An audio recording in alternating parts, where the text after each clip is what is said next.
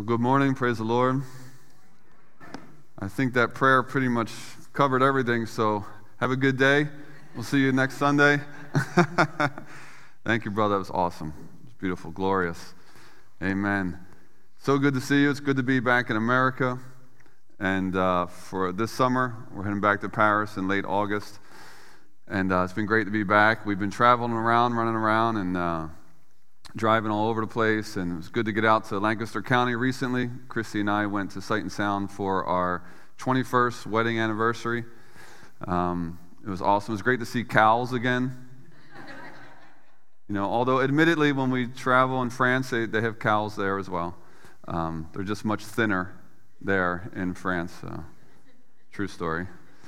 And, uh, and I didn't know this, but, but cows actually, they do math. I don't know if you guys are aware of this, but I found out. Do you know how they, they do math, cows? They use a calculator. It's true.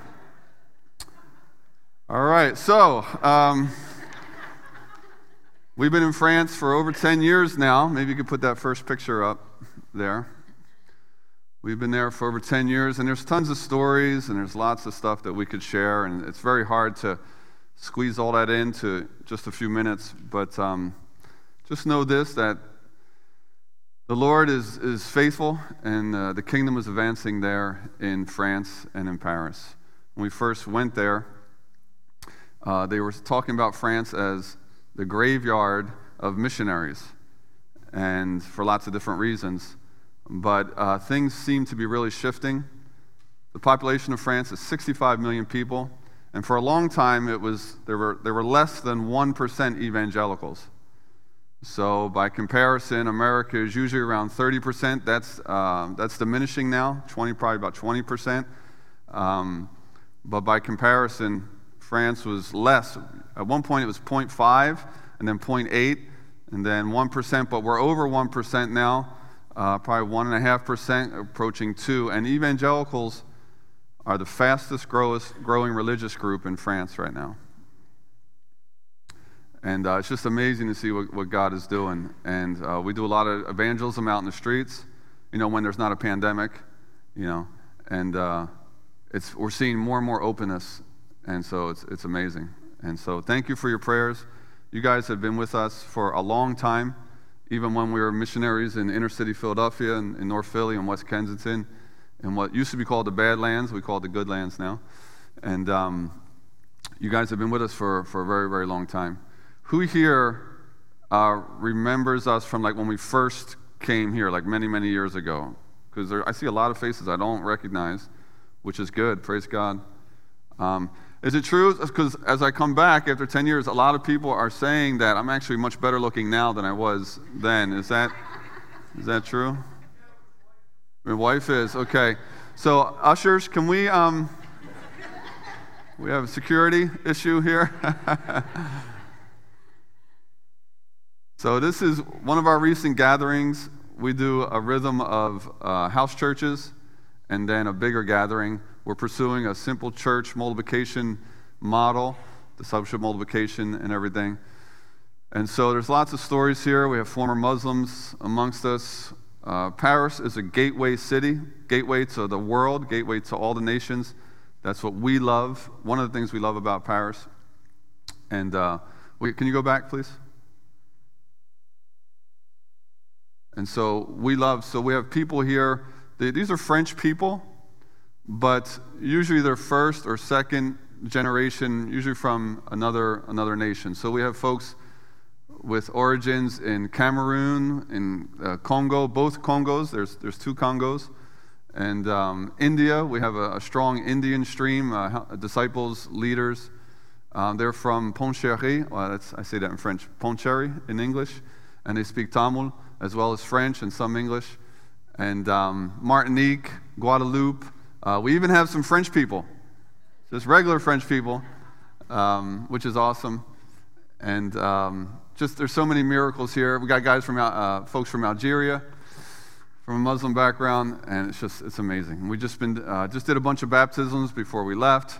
I personally don't do baptisms anymore. We give everything to our disciples and to our leaders. We train all of our people how to do it. Uh, it follows the model of Jesus. You know, in John 3, it says that, uh, or in Matthew, um, in John 3, I believe, or somewhere in the New Testament, somewhere in the Bible, you know, says that Jesus baptized more people than John. And then in John 4, it says, parentheses, actually, Jesus didn't baptize, but his disciples baptized. And so uh, it's been a pleasure to see the, the church grow there. And so, as I said, this is one of our bigger gatherings. Um, in our new teammates' home, uh, it's a rental home, it's a pretty big home there in the same town as us. And um, they're just awesome. They've been a huge blessing. So, you can go to the next one. And so, like I said, we also have them doing house churches. So, this is one of our house church um, on the more on the western side of kind of the, the area where we are. And again, lots of miracles here. In fact, there's people, there's starting to be people in the pictures of our house churches that I don't even know or recognize. And so it's awesome to see our disciples reaching out, sharing the gospel, and bringing people in. So I think there's another one. Again, this is, again, another one of our house churches. That's Fabrice, the lower right hand corner. He's uh, one of our dear folks with, a, with an Indian background, and uh, he's one of our key leaders, one of our Timothys, and uh, just a huge blessing. And the woman who's next to him, um, the black woman with the, with the L for Liberté, that's Mimi. She was our, our, our, our number one Timothy when we planted the church, when we started it back in 2014. She's originally from Martinique, but she's grew up in Paris whole life. She's French. So, amen. So, big church and house churches and leaders and disciples. And uh, this is Mireille on the left there. She's originally from uh, Congo, uh, but again, she's grown up in France her whole life. And she's been one of our key disciples who's relatively new. And so she got baptized in August of um, 2020, and she's been on fire ever since. She lives nearby to us. We've seen her husband get saved uh, and delivered. He used to try to come to our house church with her, with her in the beginning, but he would get hit with attacks of vertigo at our gate, and he would have to go back. And so little by little, he kind of made his way. And we used to hang out outside in our, in our yard as we were doing house church. And then he would hang out in the hallway as we were doing house church. And then he was eventually in the room. And uh, he came to Christ, had a radical conversion experience uh, with the Holy Spirit. And uh, we baptized him in um, December, was, I believe, December. And, uh, and then her daughter um, got saved and baptized, nine years old and then her cousin, the daughter's cousin, and then also her sister, and then her sister's husband. And so these are all baptisms we've done in, in the last in the, in, you know, in the last few months.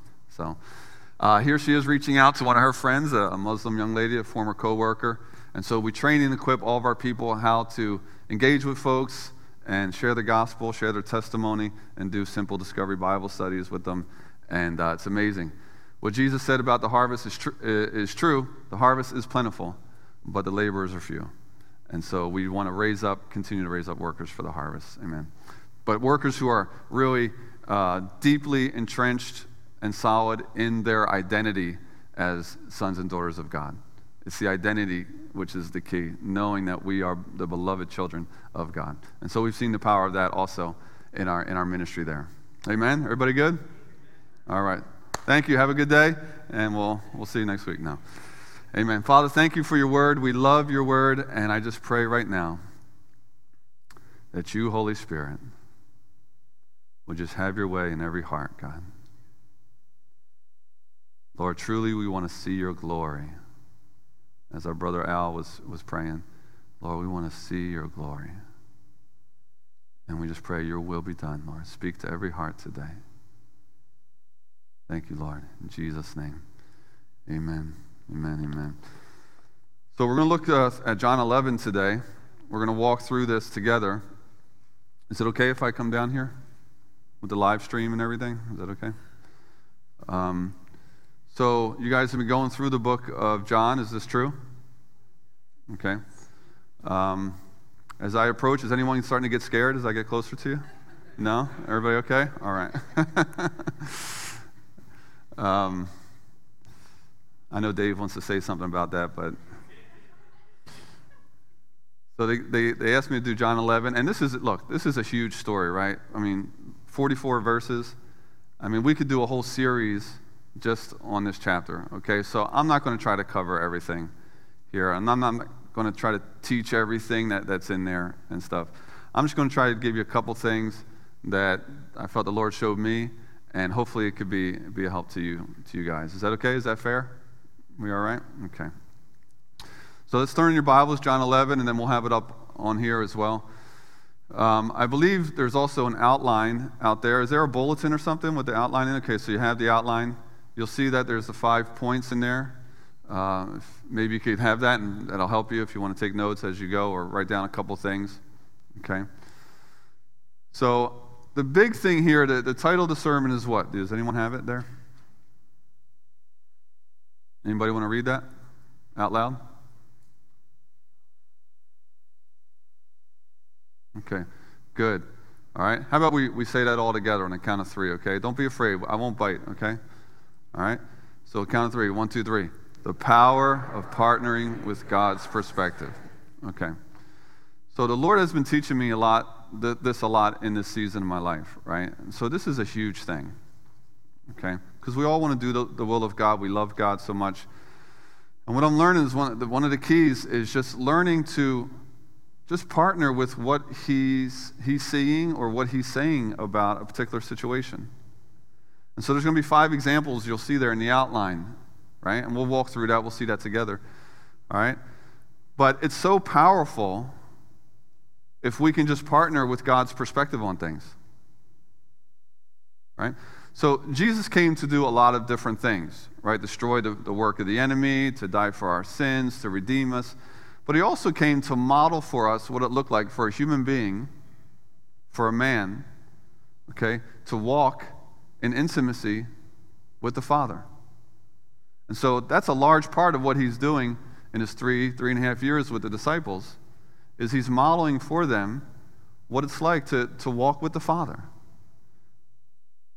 To walk in intimacy with the, with the Father. And because Jesus was in such intimacy with the Father, then he had such power. He was able to, to move in such power. We know from Philippians 2 that he did not count equality with God something to be grasped, to held on to. He, he laid aside his rights, his privileges, and he walked and he modeled for us what it was like to walk with the Father.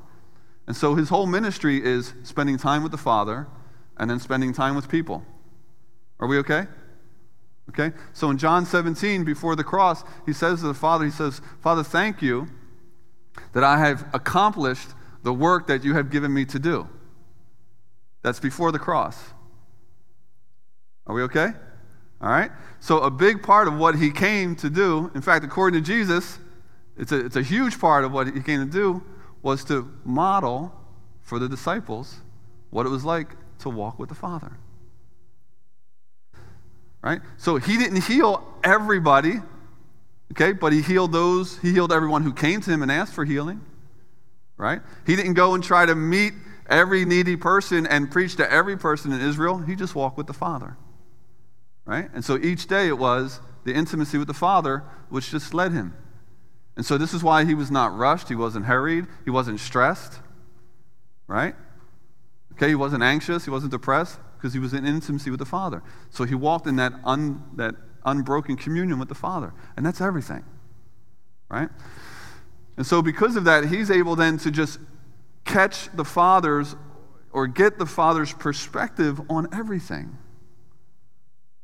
And then he's able just to partner with God's perspective, which able, enabled him to just to do great miracles and to, to walk in peace, and then ultimately be able to suffer for us. Okay? So th- this is so important, partnering with God's perspective. So, what is God saying about you? What is God saying about your job? What is God saying about your boss? What is God's perspective on your spouse?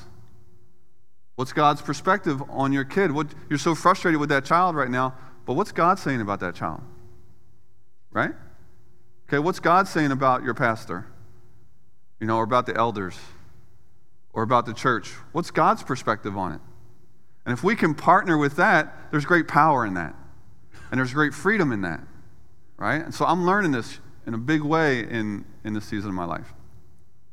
And so we see the, the negative power of that from the book of Genesis. Right? Genesis 3 6. I don't know if we have that. I don't even know if I gave that to you. But in Genesis 3 6, we know that the serpent comes along and he's talking to Eve and he's trying to get her to see the temptation to sin through his perspective. He's trying to get her to see the fruit, the forbidden f- fruit, through his perspective. And so in verse 6, it says something very, very powerful. It says, Now when she saw that the fruit was desirable to, to eat and was desirable to make one wise. So all that she did was she just shifted her partnership. She shifted and she went and she took the devil's perspective on that fruit. Are we okay? So then the fall was just a matter of time at that point because she shifted. So she left God's perspective on the forbidden fruit and she partnered with the devil's perspective. Are we okay? All right? That's everything. That's your whole life in a nutshell, right there. What is God saying? What is, what is God saying about you and who you are? And if we can really believe that and grab a hold of that and receive that, you know how much healing that'll bring to our lives? You know how much that heals anxiety and depression and confusion and anger and the pain and all this stuff? And if you can get a hold of God's perspective on your marriage, you know how much healing that can bring to your marriage? Right? And so I would submit to you that the enemy, he's always trying to communicate to us. And he's using lots of different ways media and advertisements and all the stuff we see, all the craziness we see going on in this culture. Okay, he's always trying to get us just to partner with his perspective. If we'll just see things from his perspective. And this is why we see so much division in our culture.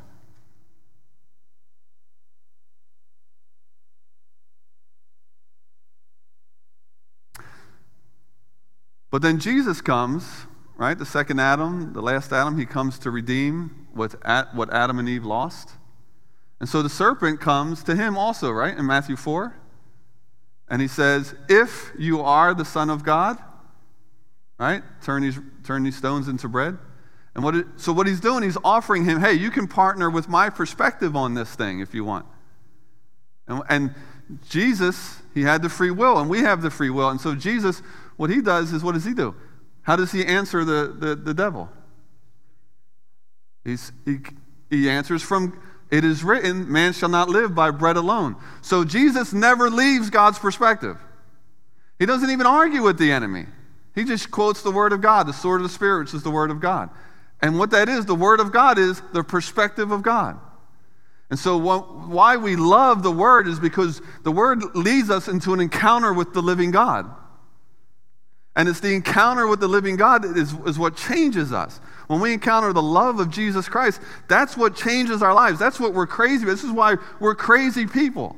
Like we come in a building and we love each other, right? And we worship and we sing songs, right? And we eat a lot of food together, don't we? Right? Like we're a peculiar people. We're pilgrims and we're sojourners on this earth. Why? Because we have encountered the living God, the God who is love.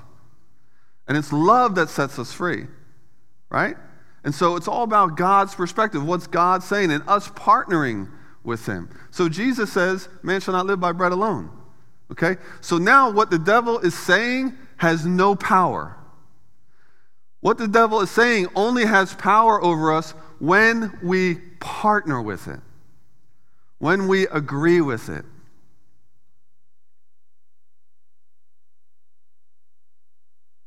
So Jesus doesn't even get him, give him much attention or anything. He just uses the word of God. Bang, bang, bang. And then he goes and says the devil left him for a more opportune time. And I would just submit to you that maybe a lot of the problems you're having in your life might be because you're looking at things from the wrong perspective. Maybe you you're taking the enemy's perspective on some things. Now, it's not always like a uh, like overt, like here comes the devil knocking on your door and he's coming in with his red tail and his horns and his, you know, his thing and it's, oh, I'm going to partner with the devil, but it's very, very subtle. And it's very subtle in our culture because a lot of people and a lot of leaders in our culture, the industry leaders and media leaders and political leaders and stuff, have partnered with the devil's lies. And so that stuff filters down and it filters down into our schools and into our entertainment and stuff. And so when you're in God's perspective, reading the Word, you start seeing this stuff a lot clearly, and you start trying to speak that truth. Right? And this is why the Word of God is so important. It's God's perspective. And so I just want to, I want us to maybe look at that as we look through through John 11, and we're not going to have a lot of time to cover lots of stuff, but we'll just kind of look through, and I want you to kind of peep that and see that how, like Jesus is just operating from God's perspective, even on this this tragedy of of Lazarus's death. Are we okay? All right. So I'm going to go back and hide behind my pulpit up here. All right. John 11. All right, let's walk through this. The word believe is used six times in this chapter, and I want to submit to you what is to believe if it's not to partner with God's perspective? Isn't that what believing is? I agree with what God's saying. I make my agreement, my partnership with what God's saying. Amen? So the first one is partner to partner with God's perspective on trials, and trials could be a sickness. This, in this case, it's the sickness of, of a dear friend, Lazarus. And so we'll look at verses 1 through 6. We'll, we'll break this up. This first section is verses 1 through 6. And uh, do we have an open mic somewhere? Is one of these mics open? No? Yes. I'm hearing, seeing a no and a yes. You guys need to partner with your perspective back there. Is it this one? No. Never mind. Here we go. Chapter 11. Sorry, guys. Now, a certain man was ill, Lazarus. That was the Mary who anointed the Lord's, the Lord's, the Lord's feet. So the sisters sent to Jesus, saying that, Lord, he whom you love is ill. Isn't it funny that John also said that, the disciple whom Jesus loved? Isn't isn't it funny that everyone thought they were Jesus' favorite? We just buried my great aunt. She was 88 years old, loved Jesus, couldn't wait to go to heaven. And we had a memorial service, and um, everyone was sharing, and everyone was sharing how like they knew that they were her favorite, right? And I'm like, you guys are all lying because like I was totally her favorite. It's so bad to lie at a funeral, right? Even though people do it all the time, right? It's okay. but when Jesus heard it, he said, "This illness does not lead to death; it's for the glory of God." so the Son of God may be glorified through it. Now, it's interesting because it doesn't say that Jesus went off and spent time with the Father and then came back and said this. In that moment, he's so in tune, he's so in such intimacy with the Father that he's, he's able to discern right away what, what the Father wants to do about this. Because Jesus didn't resurrect everyone who died in Israel during his three years of ministry, right? We know he resurrected at least three people, which is awesome. But he's walking according to the will of God. He's walking according to God's perspective. And so, just right in that moment, right away, he's just able to pick that up. Right? He knows when he heard it, right? Because of his constant communion, he was able to discern what God wanted in this situation. And it's interesting because he doesn't say that, oh, God sent this sickness to Lazarus. We know that God is Jehovah Rapha. God reveals himself to us as Jehovah Rapha in the scriptures, which is God our healer. You know, and we know that everyone who came to Jesus for healing was healed because God, He loves to heal. God is a healer. He has healed our lives. He has healed our hearts. He has healed our wounds. By His stripes, we are healed. God loves to heal. We've seen uh, amazing healings in, in Paris in our ministry there. In fact, my great aunt's son, Greg, my cousin Greg, he's um, late 60s, and I saw him in April because we did another funeral for my younger sister who passed away in April. And uh, during the luncheon, he was, we were talking, he was talking about how sick, he's been so sick with his digestive problems, these issues for months and months and months. And he was in obvious pain and he was suffering and he, was, he wasn't getting any relief from it. And I felt like the Holy Spirit said, Well, pray for him. And so I pulled him aside, laid hands on him, we prayed for him right there, right? And then he left, and I hadn't, you know, I went back to Paris and everything, and I saw him for my Aunt Net's thing the other day, and we were talking. He said, You know, Bill, ever since you prayed for me, it's been completely better. It's been completely fine. Right? You know, he said, except the other day, I had a really strong cup of coffee and it started acting up again. I was like, well, now you know what you can drink and what you can't drink, right? And that's okay, right? So now we know what, what, what's, maybe what was causing that, okay? But God loves to heal, all right? And so we see that this, this example of Jesus just partnering with the Father's perspective in this trial. And so he's agreeing with what the Father is saying about Lazarus being sick. Right? He's saying this is not unto death. He, he's speaking that. Now the thing is, is that Lazarus is going to die. But Jesus is speaking what he's hearing from the Father. He's partnering. Regardless of what the external circumstance says, regardless if your marriage looks like it's on the rocks, right? Or what might be happening with your kids or with your health, right? God might have a whole different perspective on that, your Father. And so you want to partner with that. Okay, we love our doctors amongst us, right? But our doctors are not our gods. Okay, and so sometimes they're just trying to share with you, hey, what they see, you know, clinically and stuff, a prognosis, di- you know, diagnosis, all that, that's fine. But God might be saying something different about that. Okay? And we might have stage four cancer, but God might want to heal it. And it's okay to partner with what God's saying and take your medicine. It's okay. All right? So it's just freeing. And I just love this. I love it because Jesus is such an example of just walking in that, in that resurrection life, that resurrection life of Jesus on the earth, right? Isn't that what we want? Like, we, want, we don't want to be a Christian just to go to church, right? Our church is great, right? But we want to experience the kingdom like outside the church too, right? Am I the only one? All right, sorry, I can't really see you with these glasses. I got to take these off. So, all right, but that's the whole thing is that it's not, this whole Christian thing, is, it, the thing is that it's not a religion. And that it's, we can walk with God. Right? And so the glory of God, the Bible says that Christ in us, the hope of glory. That we are the temple of the living God.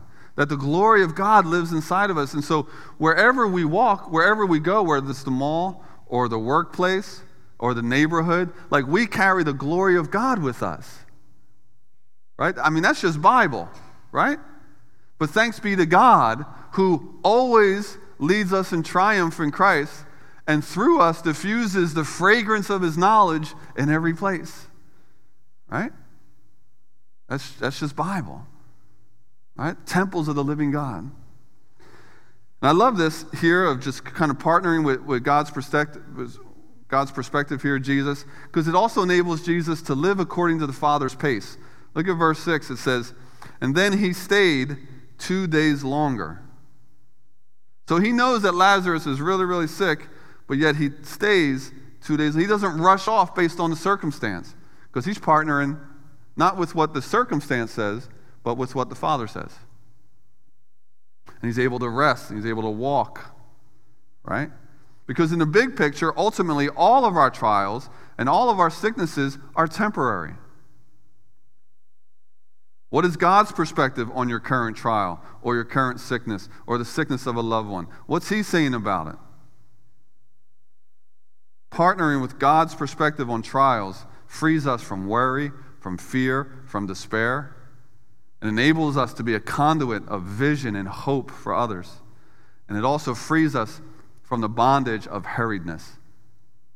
Okay, coming back to America, we love this country. This is a great and beautiful country. Just like France is a great and beautiful country. Just like Nigeria is a great and beautiful country. It's not a sin to say America is great.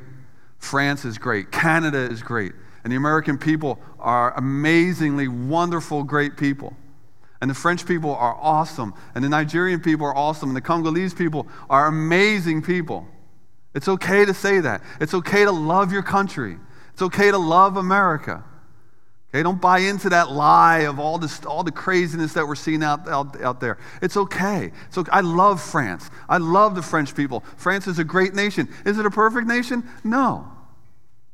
Does it have stuff in the past that it, sh- that it should be ashamed of? Sure. But it's okay to say it's a great nation. Germany is a great nation. These are great people. And God loves America. And He loves France. He loves Nigeria. And He loves China. And it's okay. You know? So coming back, we love America and we love Americans. Americans are some of the most generous people in the world. And evangelical Christians are, they've done studies, are the most generous people in the world financially. But we come back and we see that you guys are in a rush. You guys are running around for everything. You guys are so hurried. Like, slow down a little bit. Relax. You might have not have as much health problems if you just slow down and relax. And that's one thing we love about the French culture. You got to slow down and relax. We have Americans come sometimes and help us out, a little internship or something. You know what I mean? And we, when we do house church or we do church, it's like, it's not an hour or two or three. Like, that's what you're doing today because it's about the people, it's about being with the people, right? It's not about the thing, right? And so we had an intern come. She was from New York, and she was an awesome woman of God, Asian American, great, great woman of God. But she found that she was doing house church with, with us. She always felt rushed. She always felt like, okay, I got to go because it would drag on a little longer than she was used to, right? And we were debriefing, and she was talking about this, and I said, Yeah, it's funny, but like, where do you got to go? And she was laughing because it was just in her mind that she had to go. But she didn't have anywhere to go because there's nothing else to do. Right? So slow down and be present with the people. Look at Jesus. He slows down, he's not in a rush. Slow down, relax. All right. Number two there. What's number two? What's our second point on the outline? Someone want to read that for us? Anyone want to read that for us? Okay, yeah, that was really bad. Okay. So I see I'm going to have to coach you through every point here. Okay, here we go. On the count of three partner with God's perspective on opposition. Amen. We see that in verses 6 through 18. I'm just going to pick up verse uh, 8 and 11. The disciples said to him, Rabbi, because he wanted to go through go to Judea again, and the disciples are like, you know, just totally clueless. Rabbi, the Jews were just now seeking to stone you, and are you going there again? And Jesus said, you know, Jesus is funny. He's always answering this kind of esoteric, like par- parabolic stuff, but it's so it's so true. Are there not 12 hours in the day? If anyone walks in the day, he doesn't stumble because he sees the light of this world. But if anyone walks in the night, he stumbles because the light is not in, in him. And after saying these things, he said to them plainly, Our friend, he said to them, Our friend Lazarus has fallen asleep, but I go to awaken him. The disciples said, Well, if he's sleeping, he's going to re- recover. And then he said, No, he's, he's, Lazarus is actually dead. Okay? But I love the fact that Jesus is not afraid to go somewhere where it might be dangerous. I love that. Okay? He knows he's protected. Now, again, this, this story is happening in real time. So Jesus is not going off to, part, to pray to the Father to ask him what he should do. He's in such communion with the Father, he's, and he partners with what God, what he's sensing from God. And I want to submit to you that you have this experience as well.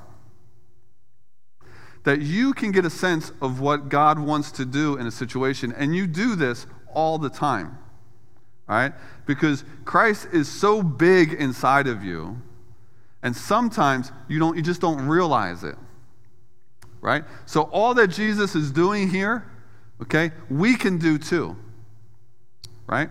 And so because he's abiding in the Father and he's just walking with the Father, he's able to discern, okay, what the Father wants him to do. And so if the Father's saying go to Judea and go go visit, you know, Lazarus, it doesn't matter what's in between him and Lazarus because God told him to go visit Lazarus. You, you see what I'm saying? Right? So it's freedom from the fear of opposition and all that stuff. Okay? And obviously, walk in the day is living according to the perspective of God. This is the light of God, the Word of God, the will of God. And that helps us not to stumble. All right? And note that he says that there are 12 hours in the day. And I think it's important we recognize that we have a limited window of time to do things. The Bible says, redeem the time, for the days are evil. So make the most of your opportunities. To live as Christ and to die as gain. You know, I just buried four loved ones. Four. Sister, great aunt, two uncles who passed away on the same day, June 10th. Okay? Life is fleeting. Anyone over the age of 50 want to say amen to that real quick? Life is fleeting. You know, and younger ones, I love this younger generation. They're so smart. they're so emotionally intelligent, right? And they're so funny with these memes and the stuff and the videos, and there's such a funny intelligence there, and they're so gifted with the stuff. You know, when I have a trouble with, the, with my phone, I give it to Belly. Is that what we call her here? Belly, right? And she's swiping and clicking and popping and snapping, right? And it's all hooked up, right? Praise God. But hey, younger ones, you know, when you're sitting with your parents or your grandparents, put the phone away. You know, and talk to them. And ask them questions.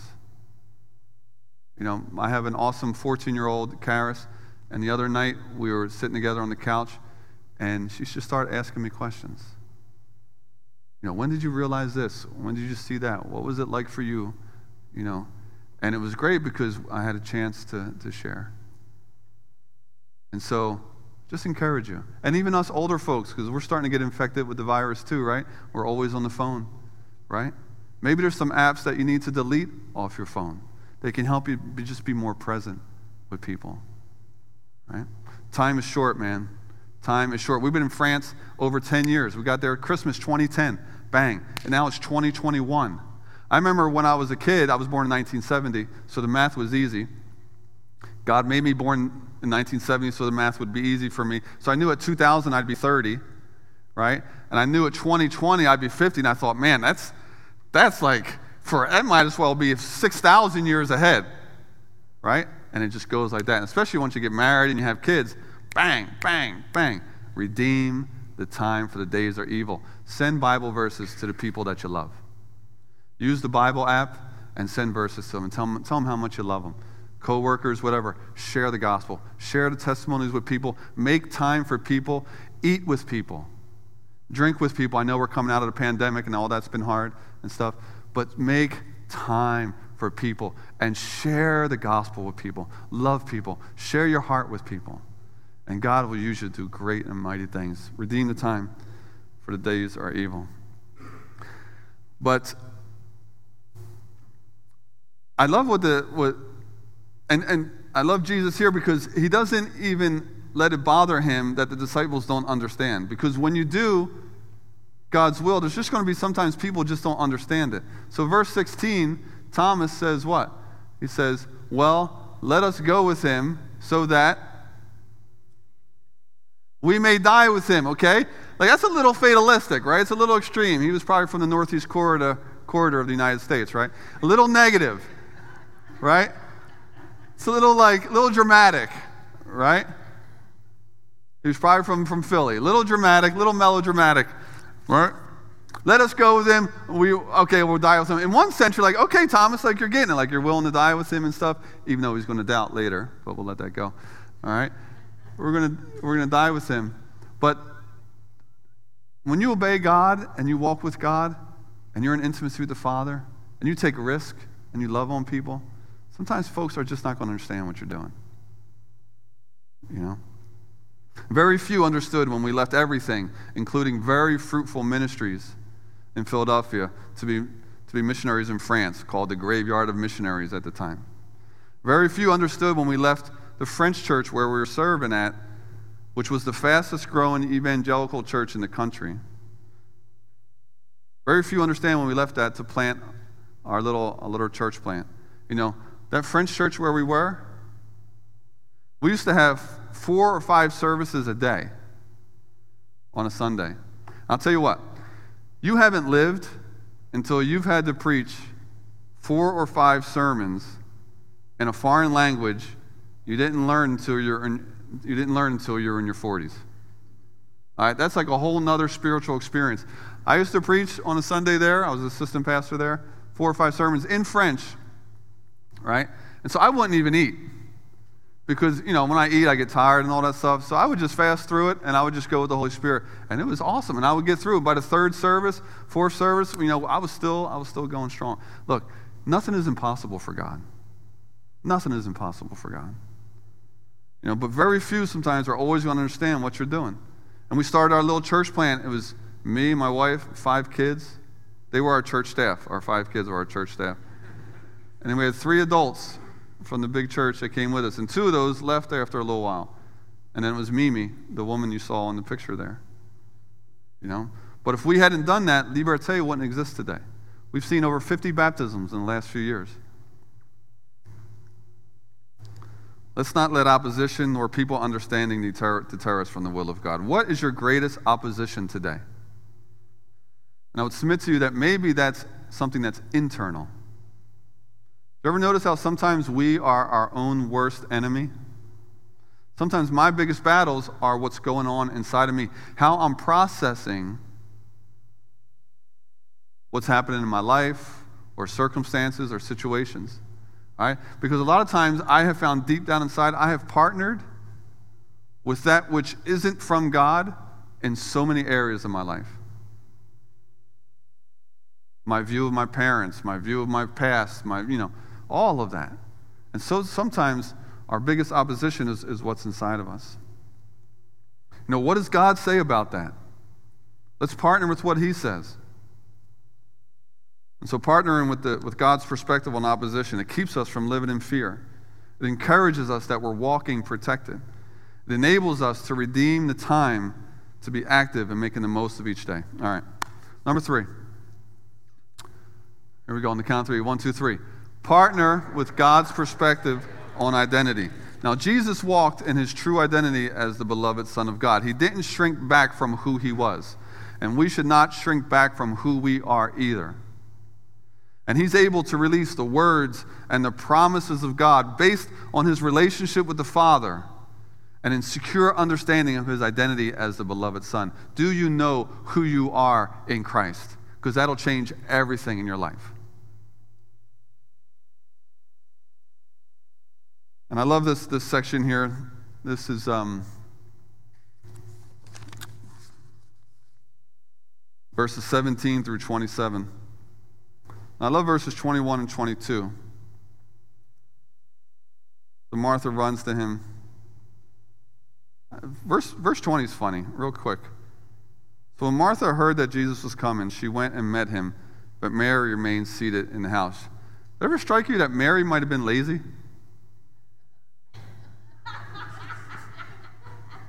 right? Uh, I'm half kidding. But that's okay. We know some people who are a little lazier than some others, right? I'm, I'm kind of lazy sometimes, especially when the Phillies are on. I can be really lazy. Maybe she was watching the Phillies. I don't know. You know? You think Martha, you know, we know that Martha sometimes was frustrated with Mary. Can you imagine that dynamic, those sisters? You know, we know now with all the personality types and stuff, she was probably choleric. You know, she probably loved to act, be active, Martha, and do stuff. And Mary was probably more, more melancholy and introverted. Mary was probably an introvert. Martha was probably an extrovert, right? You know, Anyway, that's for free. I just threw that in there. Bonus. Unsolicited. Verse 21 Martha said to Jesus, Lord, if you had been here, my brother would not have died. So she has some good revelation on, on who Jesus is. She has a pretty good perspective on Christ, but Jesus is even greater than she thinks. And I want to submit to you that Jesus is greater than you can even think or imagine. And so he pushes her a little farther, verse 23. Jesus said to her, Your brother will rise again. And she says, so she starts interpreting it, what he's saying, according to her current perspective. But he's trying to get her to a higher perspective. Right? And that's what he's going to do with you, too, as you interact with him. But sometimes we get comfortable, maybe a little lazy, in what we already understand. Is it possible that God's bigger than what you currently understand? I sure hope so. My God is a lot bigger than what I currently understand. And so she says, Oh, I know that he will rise again in the resurrection on the last day. So she kind of grabbed a hold what Jesus was saying to her, and she kind of put that into her, her current theology, her, her doctrine. And he's like, No, I mean now. I mean today he will rise again. Because he's the one who can do exceedingly abundantly above all that we could ask or even think. Martha, your biggest problem is going to change today. And I want to submit to you that your biggest problem can change today also. Because this Christ, who is life and who is the resurrection, lives inside of you. Jesus says in verse 25, I am the resurrection, and I am the life. And this resurrection, this life, lives inside of you also. And so your biggest problem can change. It might just be a shift of perspective in terms of what God is saying about your trial, your opposition, or your identity. There are no limits on Jesus Christ. You know the story of the father with the demon possessed boy in Mark 9? Oh, your disciples couldn't cast out this demon? Right? But if you can, Lord, can you do, can you cast it out? And what does Jesus say? I'm sorry, what does Jesus say? If you can, so he report he repeats him. If you can, I tell you, all things are possible for those who believe. Now it's interesting that verse, because I was studying it this week. There's a little bit of a debate exegetically on the Greek there. All right? Because some of your English Bibles will say, if you can, question mark, all things are possible for those who believe. And other translations will say, if you can, with an exclamation point. And so the emphasis is, is key. If you can, emphasis on the can, all things are possible. That's how we would expect kind of Jesus. But what if Jesus was saying, if you can, because all things are possible for those who believe? Yeah. So I think it's even the King James has it translated like that. If you can, all things are possible for those who believe. Because that last phrase would actually fit much better with that second translation. If you can, all things are possible for those who believe. And so maybe what Jesus is trying to model for us and for the disciples and the people of that time is hey, if you can get a hold of the Father and you can walk in intimacy with Him, guess what? Nothing's impossible. If you can, because all things are possible for those who believe. Just throw that out there. Think about it. Have a meeting about it. All things are possible for those who believe, for those who partner with God's perspective. Why? Because, the, because life and because resurrection is a person. Whoever believes in me, even though he die, yet shall he live. I love Ephesians 3, which I already quoted.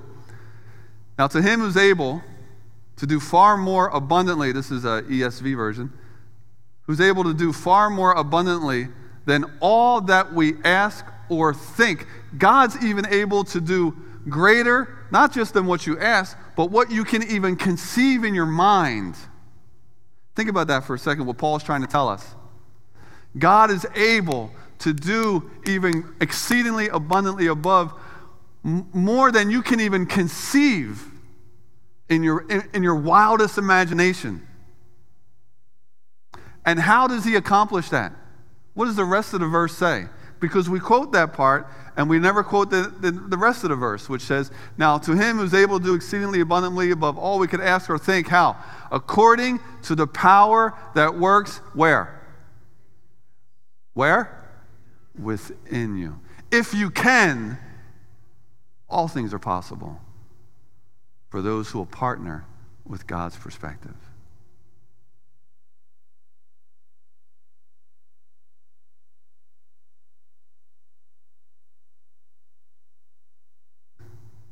The fourth one is partnering with God's perspective on suffering, verses 28 through 37. Can we see that together? One, two, three. Partner with God's perspective on suffering. Thank you. Thank you for not advancing. They would have been lost. They would have been like, what? Ah, ah. I would have lost them. Praise the Lord. Those guys are still arguing back there, by the way. I hope I didn't start a church split today. We just call that multiplication on the mission field. Don't worry about it. There's no church splits on the mission field. We're just multiplying out.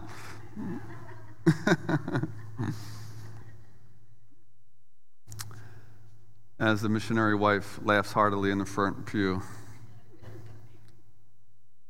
Partnering with God's perspective on suffering. I'll just read a couple of verses here, the key verse. Verse 33 35. We're almost done. There is hope for you yet. Hold on. When Jesus saw her weeping, and this is, uh, this is Mary, because Mary finally decided to get up and run out and meet Jesus. Lord, if you had been here, my brother would not have died. That's a good perspective. That's pretty good. Okay?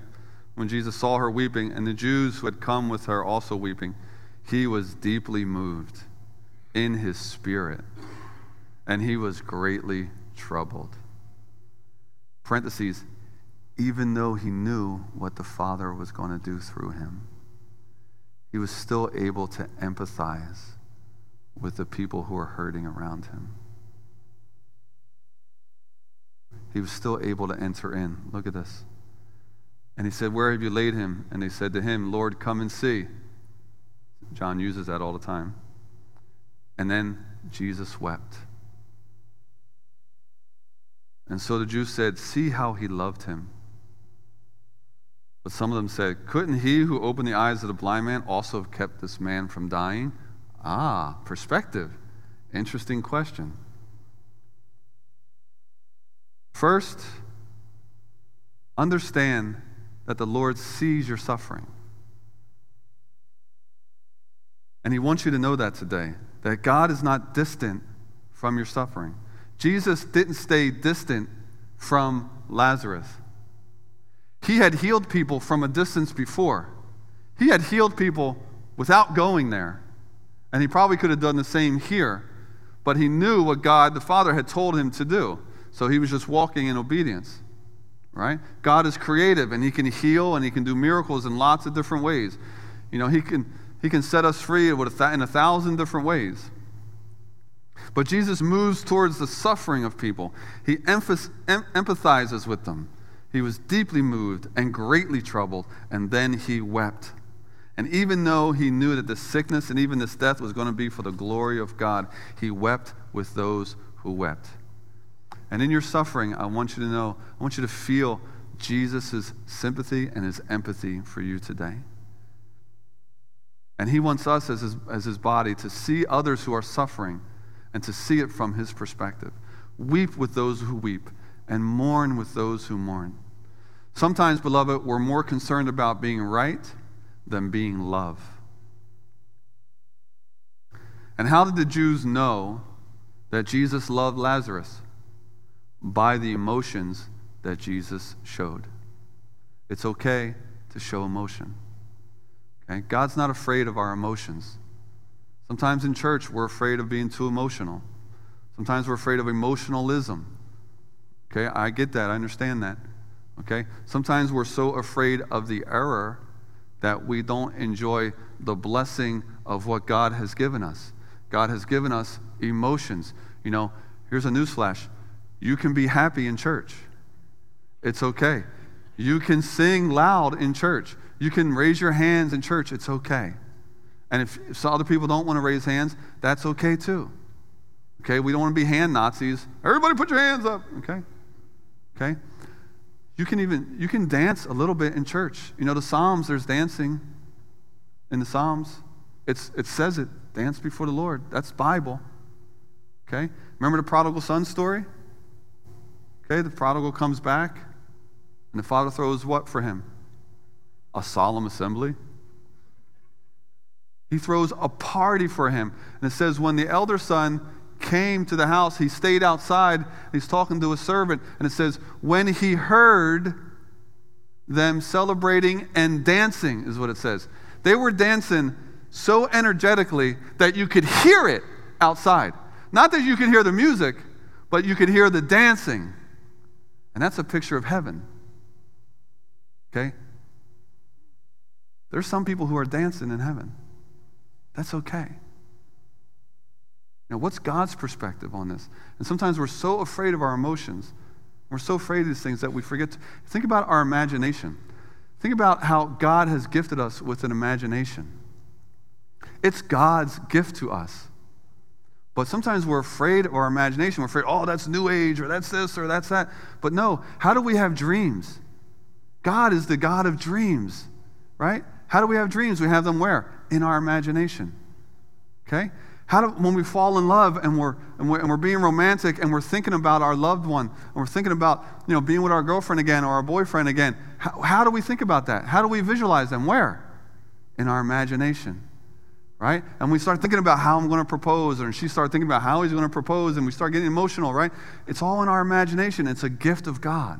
And God gives us dreams through our imagination. And He gives us vision to see things and imagine things through our imagination and it's okay. And the devil, he knows the power of the imagination, and so he uses the arts and media, you know, and music and drama and movies and all this stuff to take hold of our imagination. Sometimes when we get saved, we want to cut all that off and we just want to be focused here. I want to focus on the Lord and focus on the Word, which is good.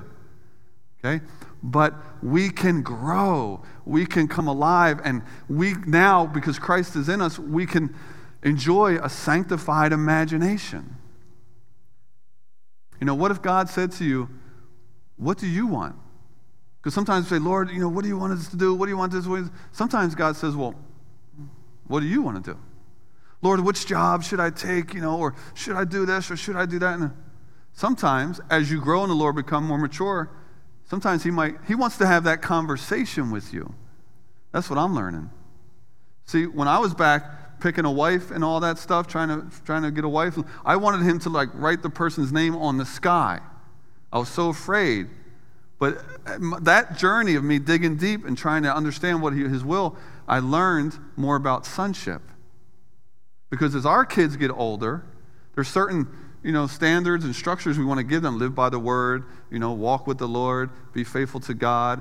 You know, if you're seeking a mate, you know, that should definitely be a believer, you know, all that stuff. You know, but when it gets down to the details and stuff, we want them to dream. We want them to be alive. We want them to use their imagination. And we'll say to them, Well, what do you want? What do you want to major in in college, right? We don't want to have to, I don't, I don't want them to be 40 years old and call me, Dad, what should I buy at the Acme today? And some of us are doing that. We've been walking with the Lord. We've been Christians for 40 years, but we're still praying like we're eight. And maybe the Lord's saying to you, Well, what do you want to do? Let's do that together. Right? And so he's faithful to stop us. Right? And so sometimes we want all the steps laid out, we want everything laid out, and so that we don't have to walk by faith. But faith, God is faithful not just to give you a green light, but to give you a red light too. So God's faithful. If you start moving in a crazy direction, He's going to be faithful. You know, as long as you're walking to Him, and as, as long as you're in that, that relationship with Him, you're abiding in Him. Right? He's going, he's going to be faithful to lead you through the way. He'll stop you. You know, but everything we do, we do with open hands, right? We walk with open hands. Why? Because we're dead. You know, we're all dead, right? The Bible says it. For you died, and your life is where? It's hidden with who? Christ, where? In God. So turn to your neighbor real quick and say, I got good news for you, real quick. Turn to your neighbor. Don't be afraid. All right? We've all been vaccinated here. all right? Turn to your neighbor right there and say, I got good news for you. I got good news for you. You're dead. Tell them that. All right? That's the best news you heard all day. That it's not about you, that you're freed up from yourself. Who's your own worst enemy? Is it Biden? No. Is it Trump?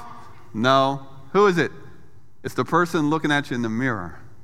That's your own worst enemy. And here's the crazy part is that you've already overcome that person because greater is he that's in you than he that's in the world. Where are you? You're in the world.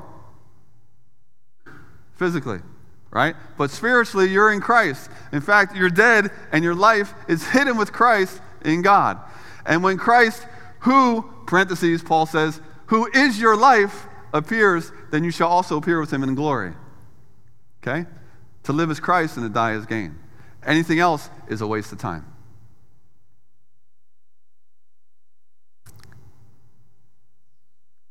Hashtag that baby. Tweet that. Where's my young people at? Come on, tweet it. Come on, tweet it out. She's like, what did he say? Is he done yet? He's going overtime.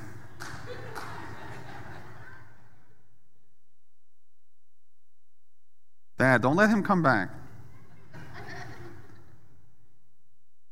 It's not up to dad, it's up to God.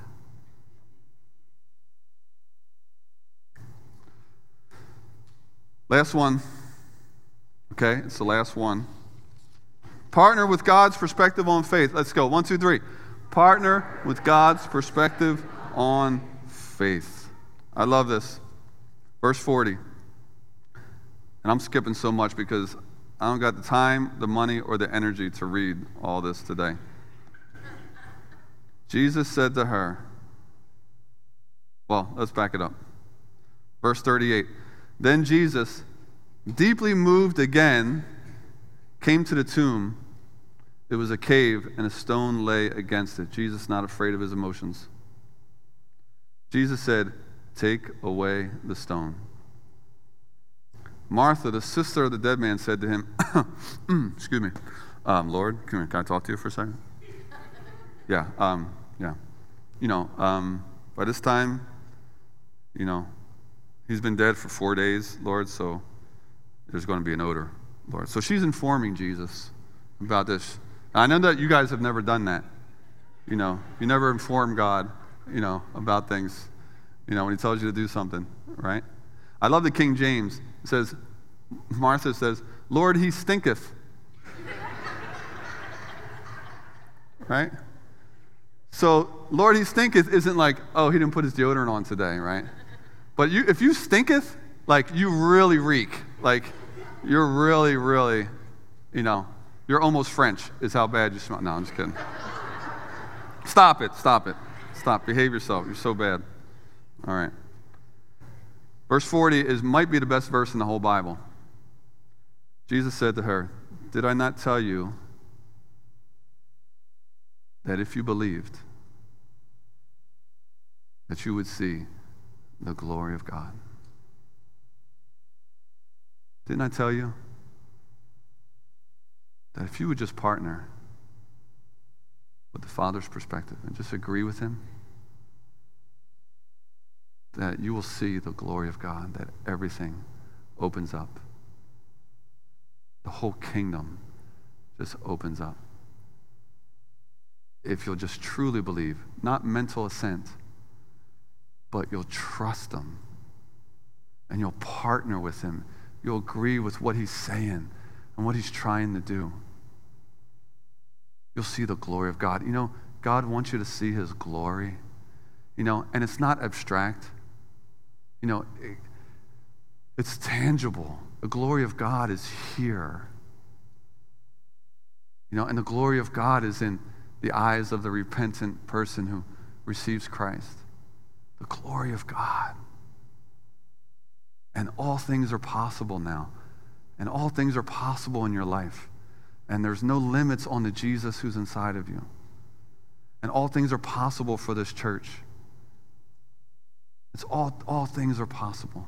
If you'll just believe, you'll see the glory of God. There's so much more, beloved. There's so much more in Christ. There's so much more in the kingdom. We read the verses earlier, Brother Al um, read the verses earlier, and we all, with unveiled face, beholding the glory of the Lord, are being transformed to the same image from one degree of glory to another. God wants you to grow from glory to glory to glory. For this comes from the Lord who is the Spirit. And we have it all inside of us. Let the light shine. God, who said, Let the light shine out of darkness, has shone in our hearts to give the light of the knowledge of the what? Of the glory of God in the face of Christ. And where is all that? In us. Because he has shone in our hearts. Christ in you, the hope of glory. You are the answer to your own prayers if you can partner with God's perspective. If you can, if you can, all things are possible for those who partner with God's perspective. In verse 41, we'll close with this. So they took away the stone, and Jesus lifted up his eyes and he said, Look, Father, I thank you that you have heard me. So Jesus is already uh, he's operating on a whole different level, and it's just by faith. It's just intimacy. And he, and he thanks God and the power of thanking God. Psalm 100, verse 4 says, Enter into his gates with thanksgiving and into his courts with praise, right? So, how do we get into the presence of God? With thanksgiving, not with complaining. Okay? The North Philly version of that might be enter into his gates with complaining and into his courts with cursing. Okay? No, that doesn't work. Okay? It doesn't enter into his gates with being, you know, right, you know, politically or having this right or knowing this or knowing the facts. It says enter into his gates with thanksgiving.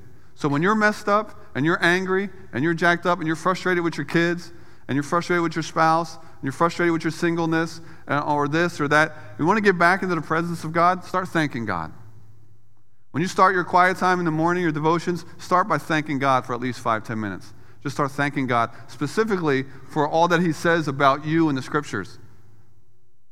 That you have the mind of Christ, that you're a new creation, that old things are passed away, that you're in union with Christ, that you're dead and your life is now hidden with Christ. And you just start thanking God. You thank God. And you make a list. I got my iPhone and stuff, and my iPad, and I got my list of my thankful list. And I've been doing that for years, and that thing is like super long. I can't even finish it in my quiet time anymore.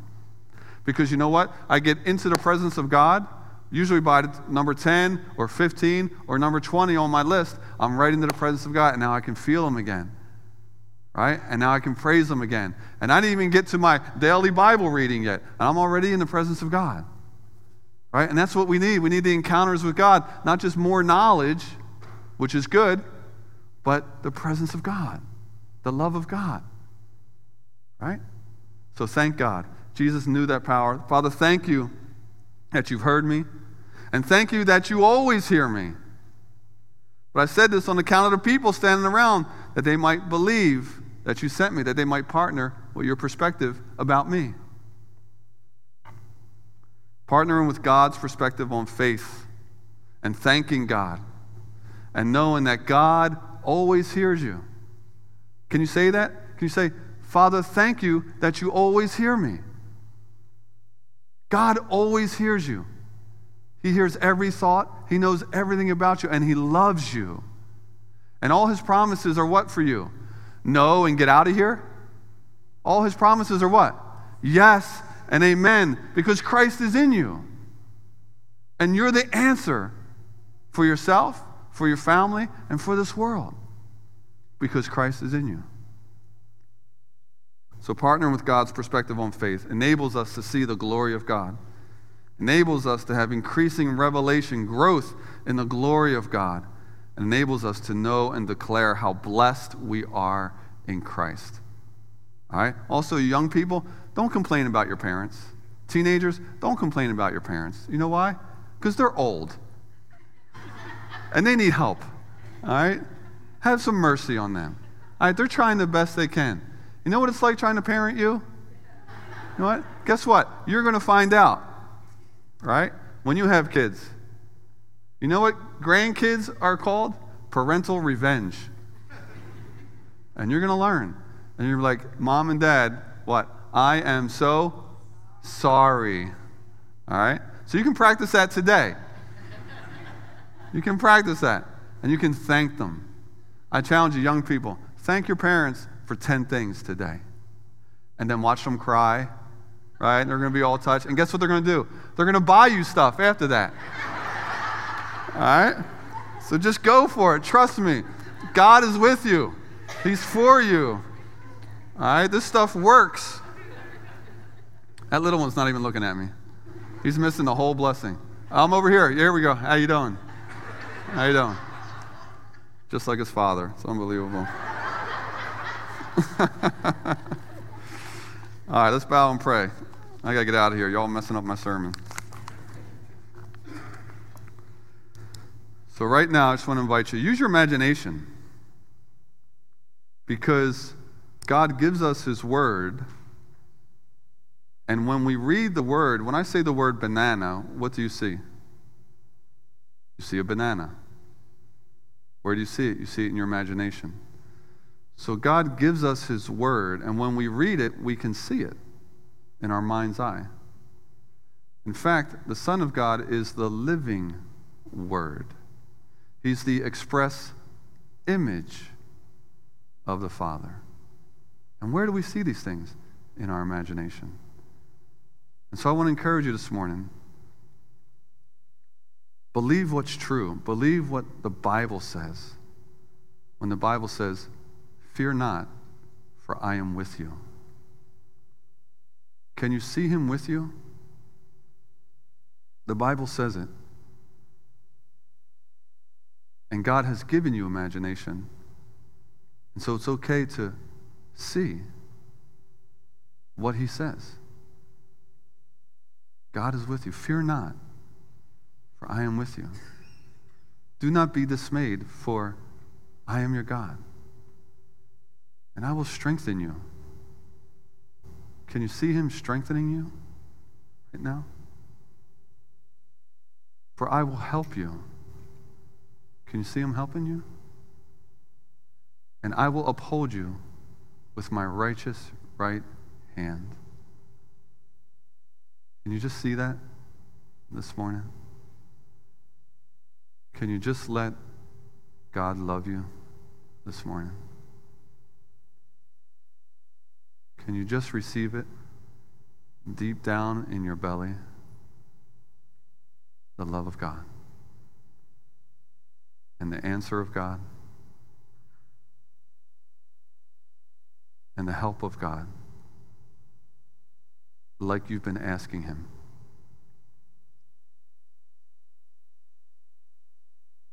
So I just invite you in your, in your own heart just to commune with the Lord for a moment.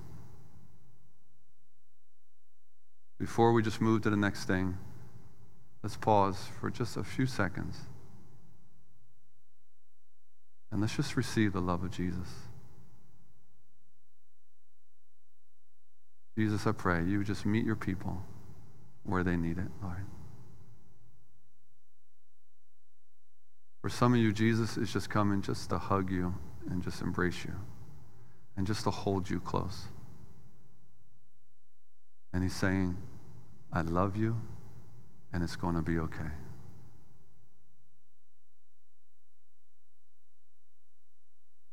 But what is he saying to you in this season? How might he be inviting you to partner with his perspective? What is your biggest fear? What's your biggest problem? Can you just hand that to Jesus and just let him take it today?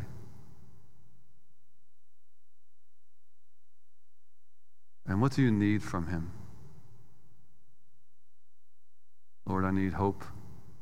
I need grace. I need strength. I need healing. Can you receive that? God is a giver, Jehovah Jireh, God our provider. And He provides the healing and the hope and the strength we need. Can you receive that from Him today? Lord, we receive all that you have for us. And we love you and we praise you. In Jesus' name, amen.